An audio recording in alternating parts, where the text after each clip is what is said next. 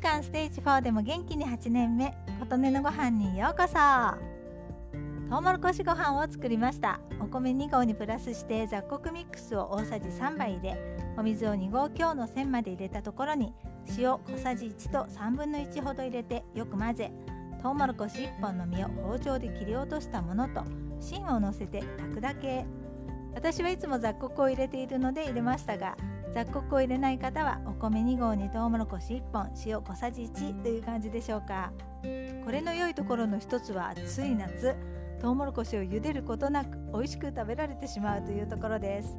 私はトウモロコシ好きでよく食べます。レンジがあまり好きではないので熱い熱いと言いながら茹でたり蒸したりします。それが今回熱くないパラダイスと思いました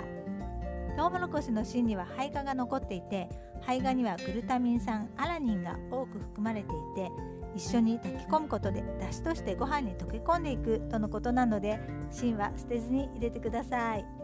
でも芯は食べられません。炊き上がったら取り出してください。炊きたてを食べてみました。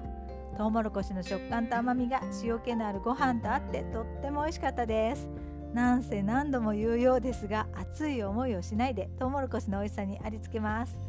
トウモロコシ好きだよという方は是非お試しください。ということで今回はトウモロコシご飯作ってみましたというお話でした。あなたの元気を祈っています。琴音のありがとうが届きますように。